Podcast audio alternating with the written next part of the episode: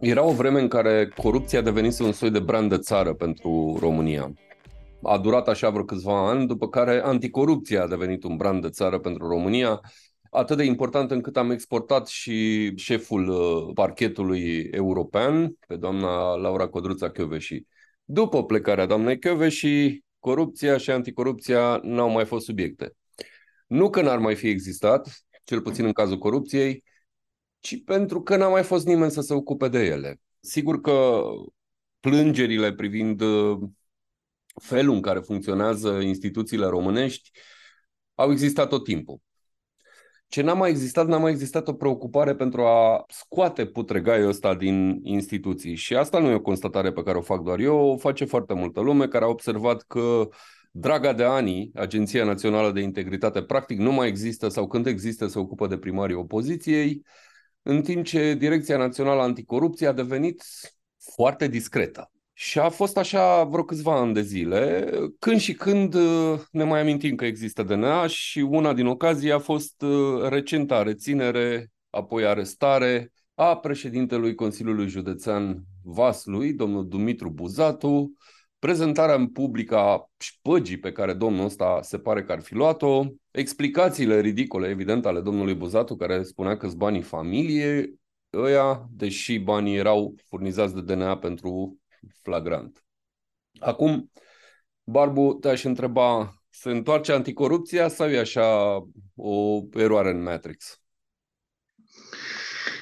Asta este într-adevăr marea întrebare, era cea pe care aveam și eu în minte, fără să ne fi vorbit înainte, chiar și eu mă întrebam ce se întâmplă de face DNA ceva. Și s-ar putea să fie parte dintr-un proces să se urnească niște instituții. Mă gândesc aici și la o activitate care a apărut în sistemul medical, apropo de pedepsirea corupției sau încercarea de a identifica oamenii vinovați pentru corupție dar uh, peisajul este într-adevăr uh, uh, punctul de pornire, este undeva din, dinainte de 2004. Corupția este o preocupare foarte mare pentru, pentru cetățeni, nu atât de mult marea corupție, cât uh, corupția de care oamenii se lovesc în fiecare zi. Ea este foarte dureroasă acolo unde nu ai la dispoziție sau unde nu poți să interacționezi cu mediul privat. Și unde singura ta șansă este statul. Și atunci ești practic strâns de gât. Și asta se întâmplă mai ales în uh, orașele mai micuțe ale României se întâmplă mult în uh, mediul rural, care nu este suburbie, deci mediul rural îndepărtat de orașe. Și subiecte există și există de, de ceva timp. Acum, ce impact ar avea această curățare, ca să zic așa, a scenei politice? Ar crea foarte mult haos. Foarte mult haos în PSD și în PNL. Suntem într-un moment când, dacă nu mă înșel, încep să se discute pozițiile, candidaturile, lumea se poziționează pe listele de la parlamentarele ce vor avea loc peste un an și apariția și dispariția unor poli de putere provoacă conflicte și, practic, îndepărtează energii, ca să spun așa. Oamenii nu se mai concentrează pe guvernare sau pe cum arată partidul în afară, ci pe luptele din interior. Dar cazul ăsta, Buzatul, crezi că e o excepție sau uh, asistăm așa la o revigorare a luptei anticorupție, chiar și cu un an înainte de alegeri, e greu să nu faci legătura asta. Deci e o excepție buzatul? Mă gândesc că totul la subiecte de genul ăsta trebuie privit geopolitic. Nu se mișcă instituții a existat un președinte, adică Traian Băsescu, care a împins cumva lucrurile până că le-au avut și să le oprească. Iohannis nu e genul să demareze lucrurile sau, mă rog, demarează, dar rămân, rămân într-o cheie de altă, de altă factură. Nu se întâmplă mare lucru.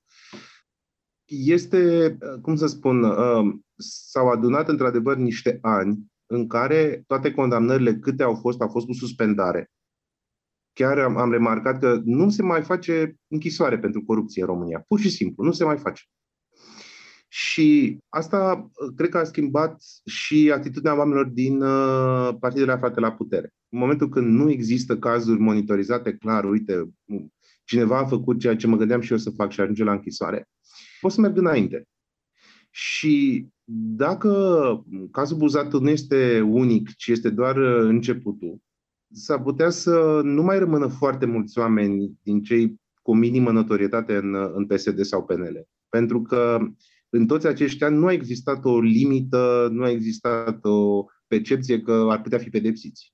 Trebuie să subliniez cumva ceva ce spuneam și un pic mai devreme. În uh, societate există nu numai nemulțumirea că nu se luptă cu corupția așa cum poate fusese obișnuiți românii, deși lupta aia cu corupția de acum vreo 10 ani de zile nu întotdeauna era foarte legală, nu întotdeauna era foarte în regulă, dar exista sentimentul ăsta că se face ceva, că există un pericol undeva, cum spuneai și tu mai devreme. E mai mult de atâta. E, e și senzația generală că justiția pentru care s-a ieșit în stradă, pentru care unii au luat bătaie sau au inhalat uh, gazele jandarmeriei, nu funcționează. Este un sentiment de frustrare foarte mare pe care îl putem uh, observa așa empiric, vorbind cu oameni din jurul nostru, dar el se observă și în sondaje. Oamenii nu sunt foarte fericiți și când, sunt, când spun că sunt nemulțumiți de cum merge statul român sau de direcția în care merge România, ei se referă și la justiție. Sentimentul ăsta de că nu e dreptate și să nu se poate obține dreptatea și doar oamenii conectați uh, au acces la resursele statului, e destul de periculos și citeam zilele trecute o analiză în Guardian care spunea că vine un mare val populist în toată Europa. The Economist se întreba dacă nu cumva ar trebui colaborat cu populiștii și așa mai departe.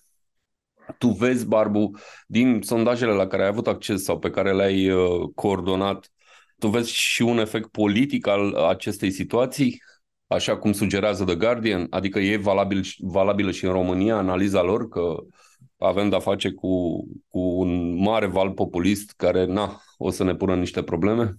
Aș, aș fi un pic mai optimist. O să avem un mare val pro-opoziție. Și s-ar putea să fie cel mai mare de după căderea lui Ceaușescu, în cifre. Pentru că uh, nemulțumirea la cote foarte mari și subiectele, tu ai vorbit despre justiție, aproape orice minister poți să numești ca să ne gândim la stat în, în, termen, în termenii ăștia orice domeniu de activitate al statului duduie sau pârie, mai bine spus. E un uh, climat uh, foarte prietenos opoziție. Acum, populismul poate să aibă mai multe forme. Populismul românesc, așa cum este el uh, reprezentat de AUR și de Partidul Dianei Șoșoacă, are niște limite foarte evidente. Sunt arii pe care nu poate acționa sau pe care nu dorește să acționeze. Deci, m-aș, degrabă m-aș gândi că în, în România, cel puțin până acum, aveam o ecuație foarte simplă. Când la putere era ceea ce era denumit în genere dreapta sau forțele reformiste, la alegeri extremiștii câștigau foarte mult teren. PRM-ul, apoi PPDD-ul și așa mai departe. Și când la putere era PSD-ul, forțele reformatoare prindeau batonul, să zic așa, luptei contra sistemului. Că a fost Băsescu, că a fost USR, mă rog, sunt mai multe situații. Ce se întâmplă acum e, e interesant, pentru că forțele aflate acum la putere accesează, cel puțin teoretic, două electorate foarte diferite și stârnesc două contraemoții foarte diferite. Deci, uh, niște lucruri încă se joacă. Încă nu vedem niște lucruri din 2024. De aceea nu aș spune neapărat că populismul, în sensul, să zic așa, vest-european, și o, o energie foarte puternică care ea încă nu este 100% formulată sau nu este formulată pentru absolut toată lumea care o simte. Nu este formulată în termeni politici. Mulți o simt în termeni politici și sunt foarte expliciți. Dar există încă segmente din societate care se trezesc acum, se trezesc sub impactul măsurilor fiscale. Se trezesc în măsură ce apar din ce în ce mai multe crize, cum am văzut în această vară, o înșirire absolut nebunească. Oamenii ăștia acum încep să se uite la scena politică pentru prima dată în hai să zic, trei ani, dacă nu cumva chiar patru ani sau cinci ani. Și acest al, al doilea grup, deci nu mă refer aici la votanți aur, care sunt, uh, uh, după cum spuneam mai devreme, cei mai expliciți și, și, și conștienți, ca să spun așa, de ce vor să facă în 2024. Acest al doilea grup este mult mai uh, uh, lent și, de asemenea, are și o geometrie variabilă. Nu știm exact cât sunt. Și nu vom ști probabil până în ziua votului nu știm cât sunt și cât de hotărâți sunt să-și rezolve problemele votând. Dar dacă e cineva care vede, care vede cumva sau încearcă să profite de scenariul ăsta cu, cu populismul ridicându-se și devenind un candidat serios la diverse runde de alegeri, atunci cineva ăla ar fi în zona puterii. A apărut acum vreo două, trei săptămâni un articol în Libertatea, scris de Cristian Andrei, în care se afirma că PSD și PNL negociază un așa numit bloc democratic, candidaturi comune la diverse alegeri. Simpla denumirea a, acestui, acestei construcții electorale politice a provocat un pic de râs și mai multe frisoane, pentru că noi așa ea face trimitere la alegerile din 45, uh, unde forțe democratice s-au aliat cu comuniștii și rezultatul a fost 45 de ani de comunism. Sunt sigur că nu asta ne paște în momentul ăsta, dar ideea că cele două mari partide centriste se unesc acum sau încearcă să se unească nu e tocmai plăcută, uh, cel puțin dintr-un punct de vedere. Crezi că vor ajunge până la urmă Barbu să facă lucrul ăsta? Pentru că reacțiile ulterioare N-au fost, unii au negat, a fost foarte ridicol ce s-a întâmplat după aia. Unii au negat că aceste negocieri există, alții au spus da, sigur că există. E evident că ele există. Îmi închipui că nu e nimeni de la PNL sau PSD care negociază singur blocul democratic, ci are un partener de discuție. Crezi că vor duce până la capăt și dacă da, stă în picioare raționamentul ăsta cu hai să protejăm uh, țara de extremiști? Mie mi se pare subțire, recunosc și o să, o să comentez și eu imediat după răspunsul tău. În primul rând, uh, în plan, hai să zic așa, logistic administrativ, este infernal de greu să construiești această alianță. A fost uh, un proces similar, dar de dimensiuni mai mici. Formarea USL în 2011 și bun, activă în, în 2012 când uh, PSD a făcut o alianță cu un partid mult mai mic decât PNL-ul actual. Era vorba de vechiul PNL. Un partid cu mult mai puțini primari, cu mult mai puține mândrii, cu o amprentă mult mai mică în societate, cu mai puțini membri. Și a fost, uh, în special când a venit vorba de candidaturi locale, scandalurile au fost monstruoase. PDL s-a pomenit, PDL era forța împotriva căreia se alcătuia USL-ul, s-a pomenit cu sute de politicieni pentru că USL trebuia să aibă un singur candidat la primărie, în 3182 de UAT-uri. Și în foarte multe locuri unde liderii alianței arătau cu degetul, aici punem de la PNL, omul de la PSD pleca la PDL. Furios. Și invers.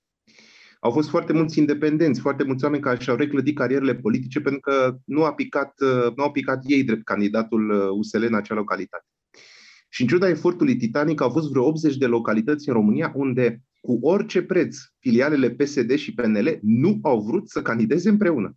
De asemenea, foarte mulți oameni au fost dați afară, din câte circulă așa prin, prin folclorul consultanței. Ponta și Antonescu, care erau președinții celor două partide, se duceau din localitate problematică localitate problematică și aranjaseră o schemă, aici dau afară eu, la o localitate următoare dai afară tu. Deci s-a ajunsese la excluderi.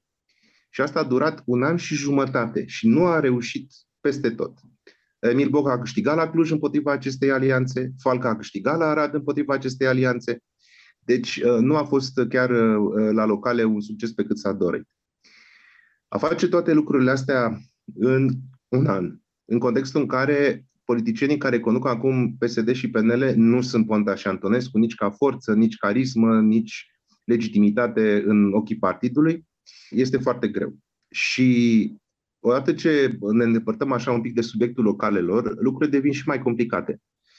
În istoria alegerilor pentru Parlamentul European există un singur caz, vreodată, în Portugalia, când s-a acceptat ca două partide din familii diferite să vină pe aceeași listă, deci să fie aceeași opțiune de vot. Și este unul din lucrurile la care Parlamentul European sau, mă rog, instituțiile Uniunii Europene țin foarte mult. Fiecare să vină propria sa listă cu propriile sale candidaturi. Pe de altă parte, Trebuie... nu e nicio normă care interzice asta. Tu nu e nicio normă, dar lume. eforturile pe care trebuie să le depună PSD și PNL ar fi terifiante. Mai mult, ele au nevoie cumva de europarlamentare care, ca să-și aloce locurile pe lista comună la parlamentare. Ok, parlamentare, listă comună, locul democratic, ai o singură opțiune de vot. Ce împiedică parlamentarii PNL ca a doua zi după alegerile parlamentare să plece în propriul lor grup parlamentar.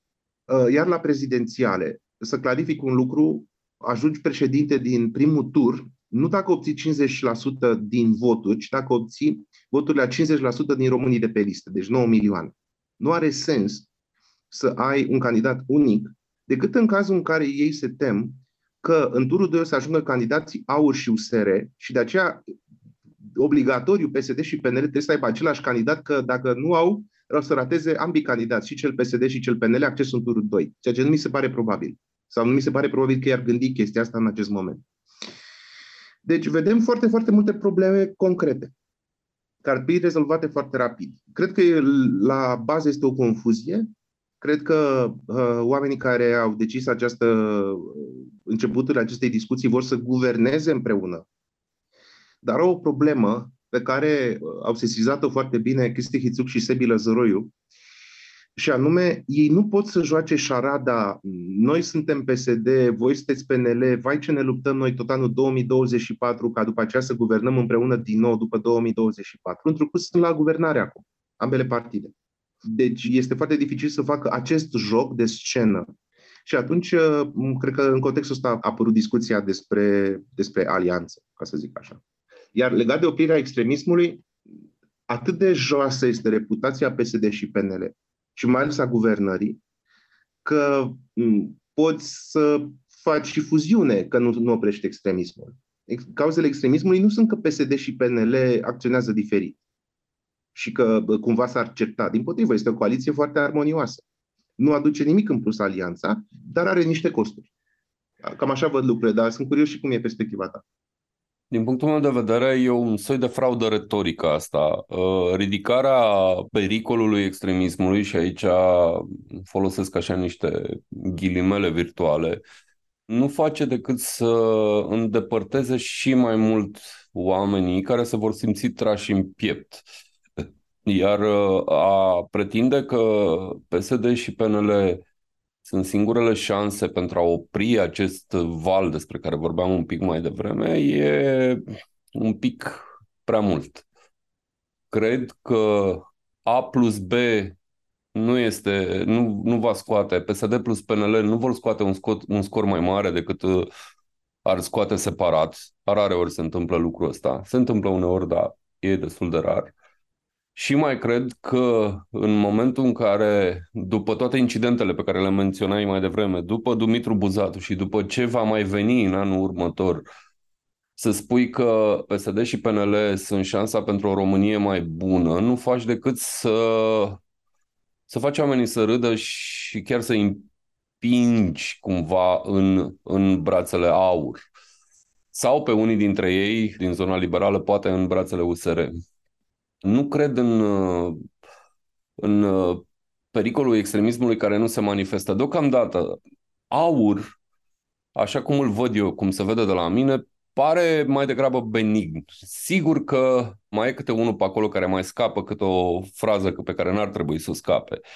Sigur că știm care le-a fost activitatea multora dintre ei înainte, dar la nivel de conduită, exprimare politică, nu au fost excese majore. Uh, îmi pare rău să dezamăgesc o grămadă de oameni, dar nu l-am văzut pe aur la nivelul AFD-ului din Germania. Nu l-am văzut pe aur cu stormtroopers pe străzi provocând, uh, provocând cine știe ce necazuri. Poate va face, dar până acum nu a făcut. Și cred că o să fim cam fabula aia cu Petrică și Lupu. Dacă tot stricăm așa că vine Lupu, vine Lupu și Lupu nu s-a manifestat în niciun fel până acum, s-ar putea să vină la un moment dat și să nu mai știm ce să facem. Cred de asemenea că e o candidatură comună a PSD și PNL anulează o parte din opțiunile românilor. E destul de evident că, cel puțin aspirațional, cele două nu sunt chiar atât de asemănătoare. PNL are o fibră mai naționalistă cumva, PSD-ul este schizoid, așa cum îl știm dintotdeauna. Una spune la Bruxelles, alta spune în România.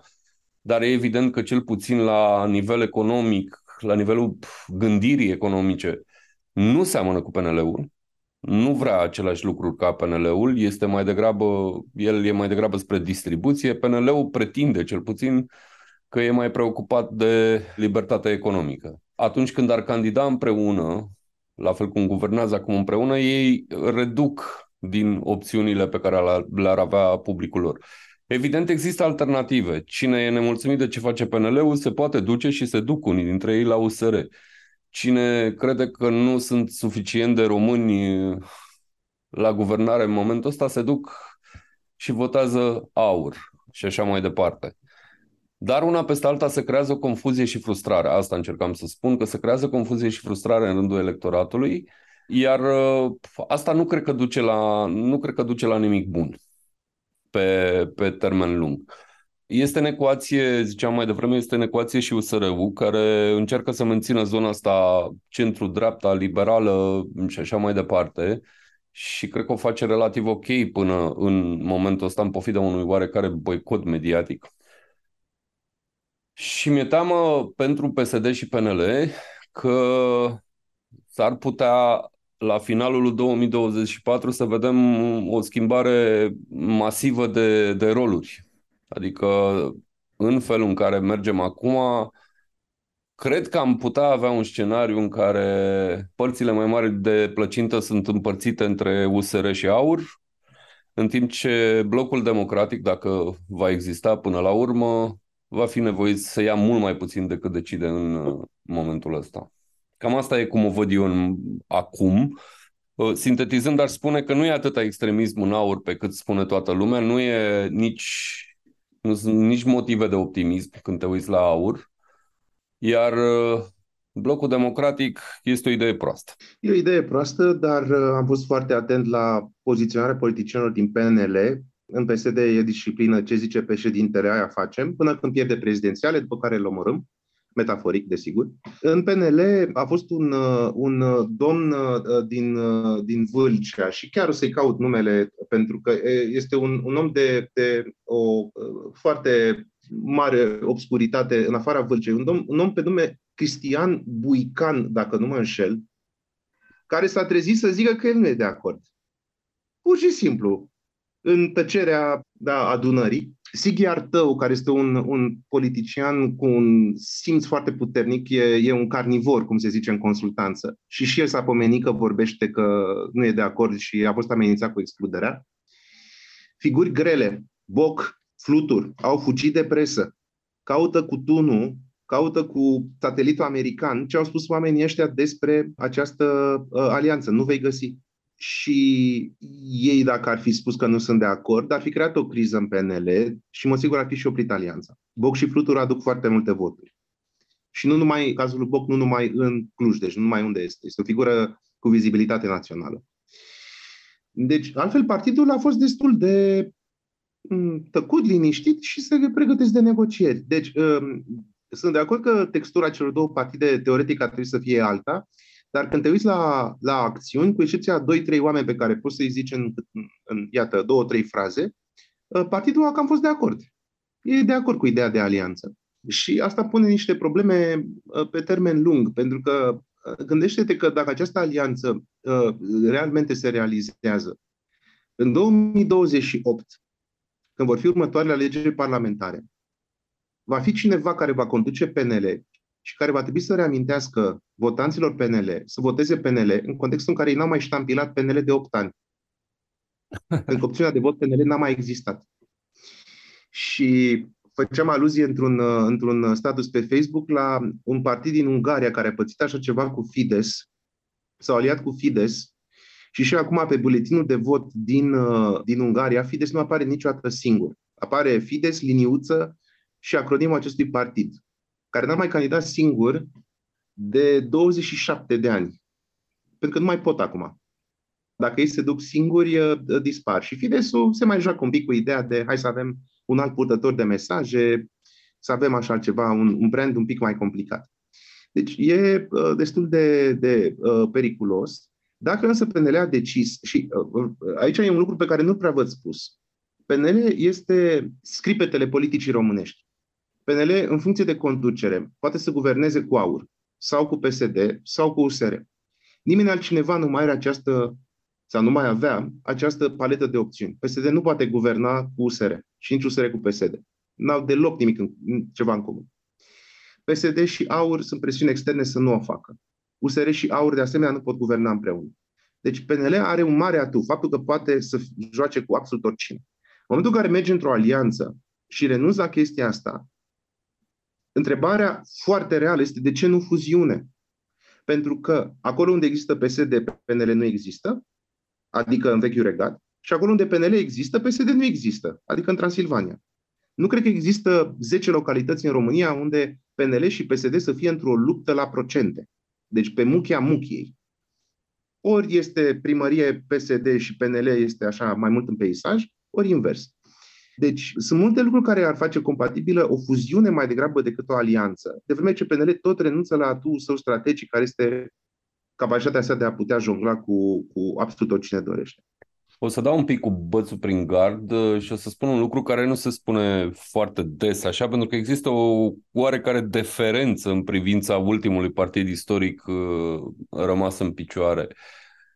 Nu e nevoie neapărat ca PNL să existe. Ceea ce are nevoie electoratul care până acum a votat PNL se poate regăsi foarte bine în celelalte partide existente sau într-unele, într-unele noi. Nu e nevoie esențială de PNL. De fapt, nu e nevoie de niciunul dintre toate partidele care sunt în momentul ăsta, dar în cazul PNL întotdeauna lumea se mai ferește așa să spună ceva, pentru că nu e așa, există o istorie, E așa înțelepciune acceptată că PNL e unul din partidele care au fondat România modernă și așa mai departe. Deși nu este întotdeauna adevărat. Cine are răbdare să citească un pic mai mult o să vadă că luminism, iluminismul ăsta al uh, PNL de fapt a fost un soi de naționalism destul de găunos în majoritatea timpului.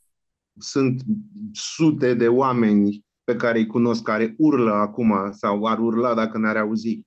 PNL nu mai există este PDL, cu Bolojan umplând ceșcuțele cu cafea și întrebând, mai dorește cineva golirea scunierii? Nu mai există PNL. Toți oamenii care decid. Cine decide acum ce se întâmplă cu acest partid? Bode și Ciucă și Iohannis. Iohannis este transferat de la Forumul Democratic al Germanilor din România, un transfer de succes pentru câteva sezoane. Bode de la PDL. Bode de la PDL și Ciucă transferat de la armată. Oamenii care decid, care au forță, Boc, Flutur, Uh, alte figuri care se mai ridică, Tișe, Buda, Falcă, de asemenea, de la PDL. Nu prea sunt peneliști pe acolo. Peneliști au plecat la Orban și au mai rămas, se glumește în tot timpul în PNL că Borojan a, a picat de frai și n-a știut că trebuie să plece. Dar nu mai are ce să mai caute acolo. E PDL și se simte. PNL-ul avea o, un element de cultură organizațională internă.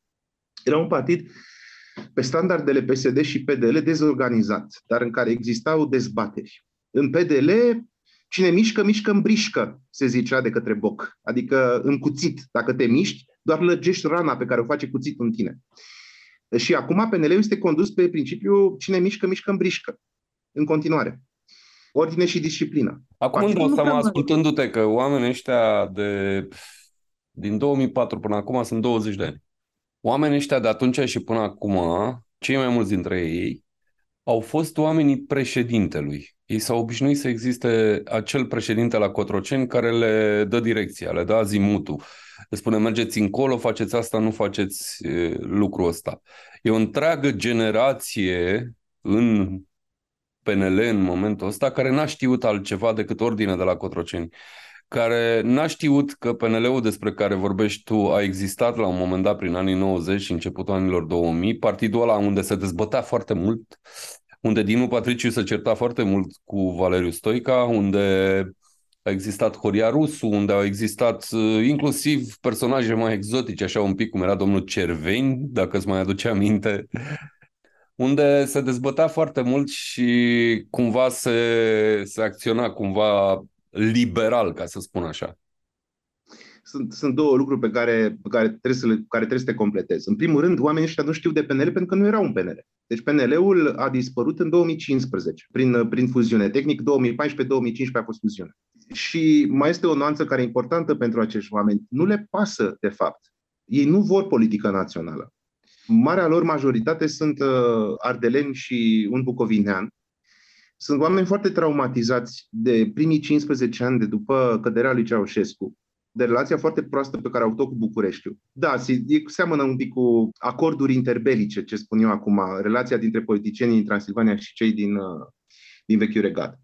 Și oamenii doresc să construiască local. Dacă apare ceva să fie făcut la nivel național, bine. Dar Emil Boc, de exemplu, a fost foarte nefericit ca prim-ministru, chiar și înainte de măsurile de austeritate. Ca primar al Clujului a fost un om fericit. Și cam toți au trecut prin experiențe de genul ăsta. Deci ei nici nu prea vor să joace un rol național. Ei sunt fericiți cu fac ceva pentru comunitate, pun pâine pe masă la zeci de mii de membri PNL la mine în județ, orașul arată bine și așa mai departe. Deci e nici nu e un președinte deasupra mea care să nu mă lase să acționez așa cum îmi cere mie conștiința, sufletul sau interesul. Pe de altă parte, nu mă pot abține să nu fac o completare. Da, oamenii ăștia sunt nemulțumiți de relația cu Bucureștiul, dar ce nu vor ei să recunoască niciodată este că Bucureștiul sunt ei.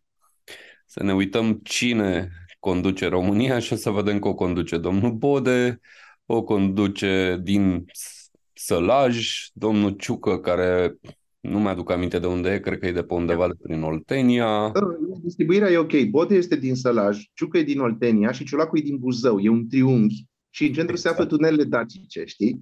Dacă facem... Da, și, și uh, Iohannis din Sibiu, dar Iohannis e absent. E, cum să spun, uh, e, e, e un lucru care, a, a cărui impact psihologic, cred că nu putem să-l măsurăm foarte clar acum, dar o să-i vedem efectele. Și o să uh, comit așa un mic barbarism între ale psihologiei sociale. Primitiv spus, subliniez. În uh, mentalul colectiv românesc, președintele e tatăl familiei, iar prim-ministru este mama.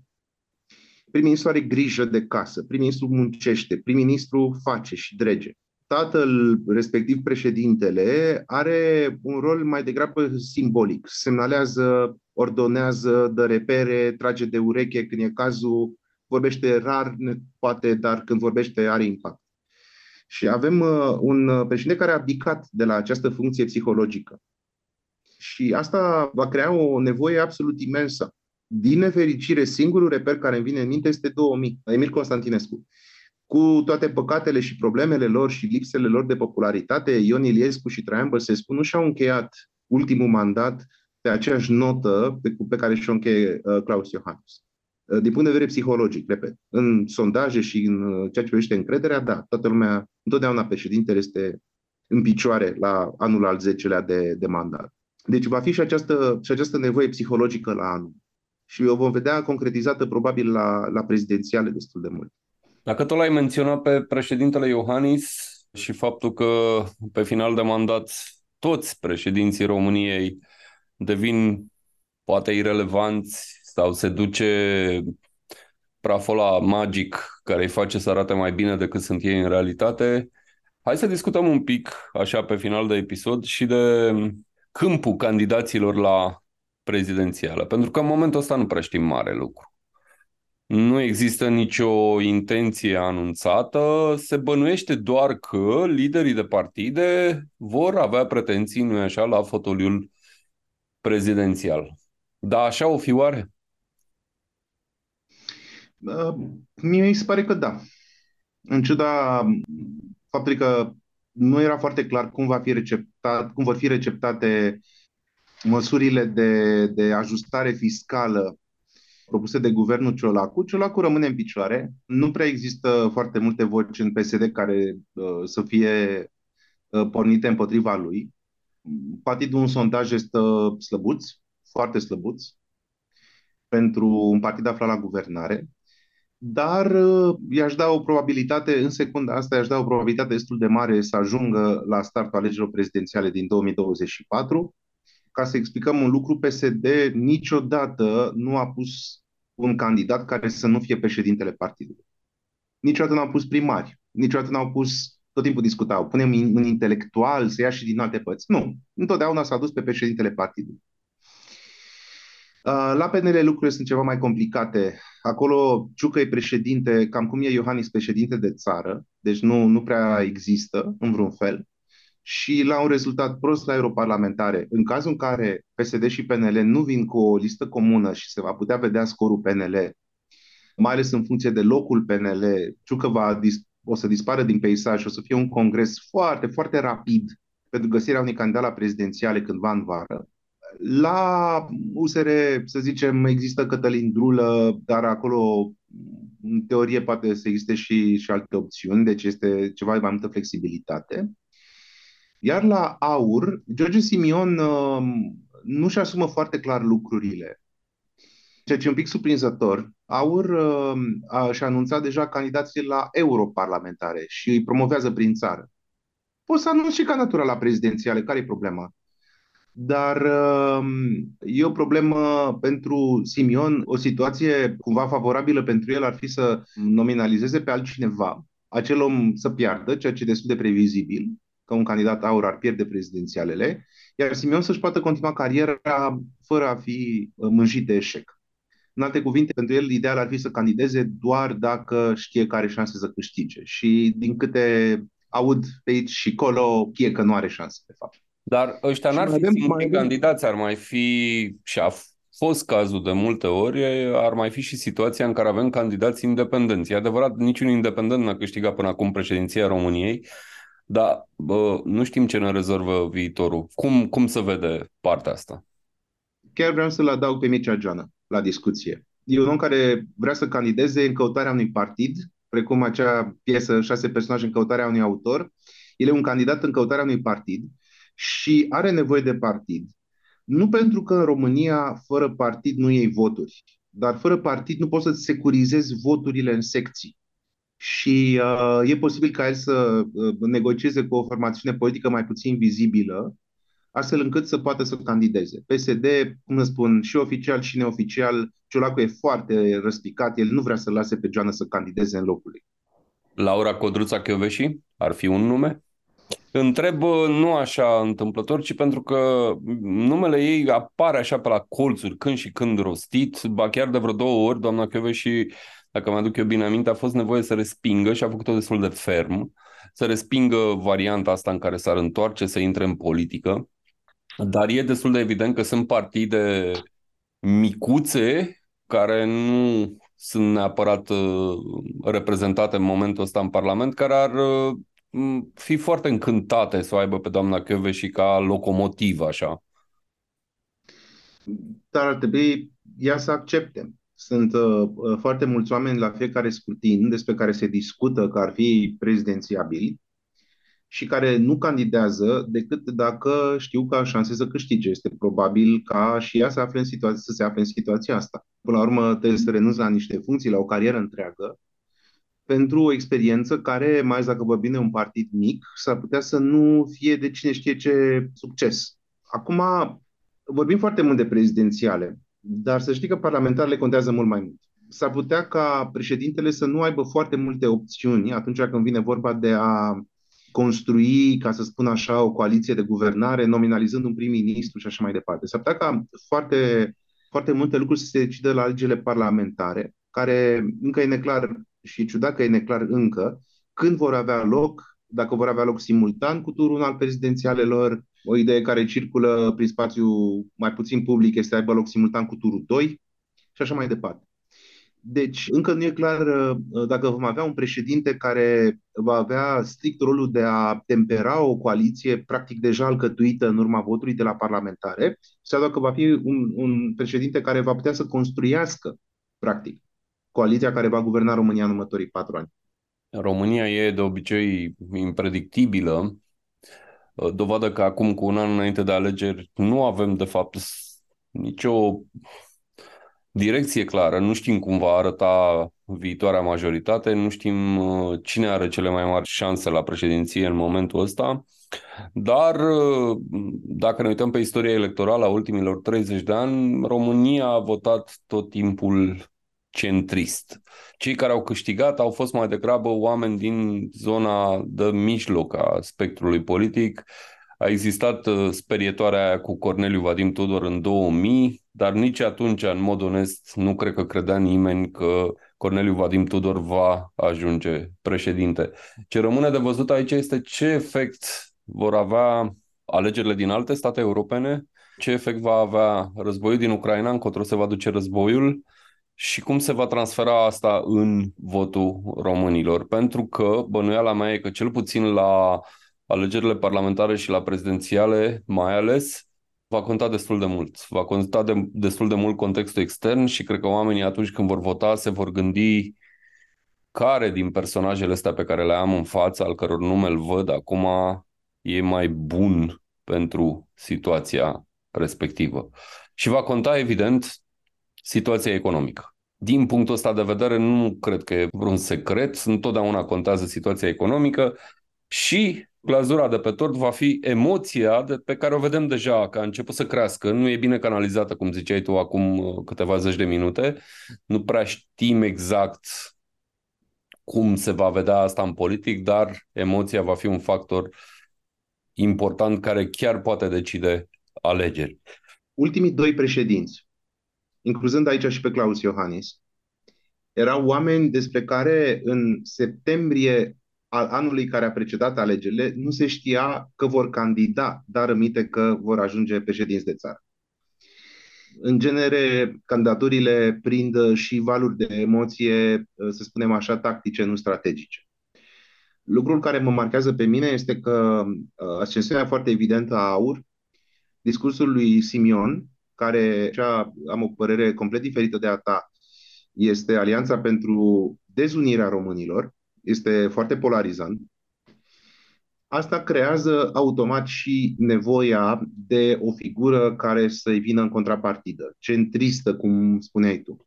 Metaforic, Corneliu Vadim Tudor a creat victoria lui Iliescu din 2000. Iliescu, dacă ar fi canat în 2000 și nu era Vadim, cine știe cum performa. Poate că bine, poate că rău. Dar uh, Vadim a creat nevoia de această contrapondere, cum și Ponta l-a creat pe Iohannis. Ponta a creat victoria lui Iohannis cărămidă cu cărămidă prin discursul lui. Prima candidatură, să zic așa, proto-aur. Folosesc ocazia asta, dacă toți suntem la prezidențiale, să închid o paranteză care fusese deschisă ceva mai devreme, legată de PNL și cum se schimbă România. Mă uitam recent la profilul votanților lui Crin Antonescu la prezidențiale din 2009. Sunt votanții USR, teleportați în timp, ca să zic așa, sau echivalentul votanților USR și vorbeai că partide dispar, partide se schimbă. PNL s-a mutat. PNL-ul acela care exista în anii 90 și 2000 este USR. Și PNL-ul de acum este PDL. E o problemă. Socrate spunea că e foarte grav să dai nume greșite, dar suntem obișnuiți. Avem PSD care fură, iată, membrilor fură 1,25 milioane lei, nu dau 1,25 milioane lei și, deci avem, etichetele sunt un pic stricate, sunt un pic bușite. Alianța pentru toate românilor nu unește românii, din potrivă îi dezbină. Uniunea Democratică a Maghiarilor din România este Uniunea Democratică a Secuilor din România, în afara Secuimii sunt foarte slabi. Deci avem o problemă cu etichete și în contextul ăsta cred că e mai ușor de înțeles de ce oamenii pun foarte multă speranță în președinte. Președintele nu e o etichetă, e un om. Și pare ceva mai, mai veridic și mai autentic început cu Dumitru Buzatu, terminăm cu Dumitru Buzatu și milioanele lui din porbagaj. Cred că o să mai auzim de domnia sa și s-ar putea chiar să se întoarcă și ca subiect în uh, podcastul ăsta. Dar până atunci stăm cu ochii pe DNA și pe ce se mai întâmplă în zona politică. Mulțumesc, Barbu, ne auzim în episodul următor.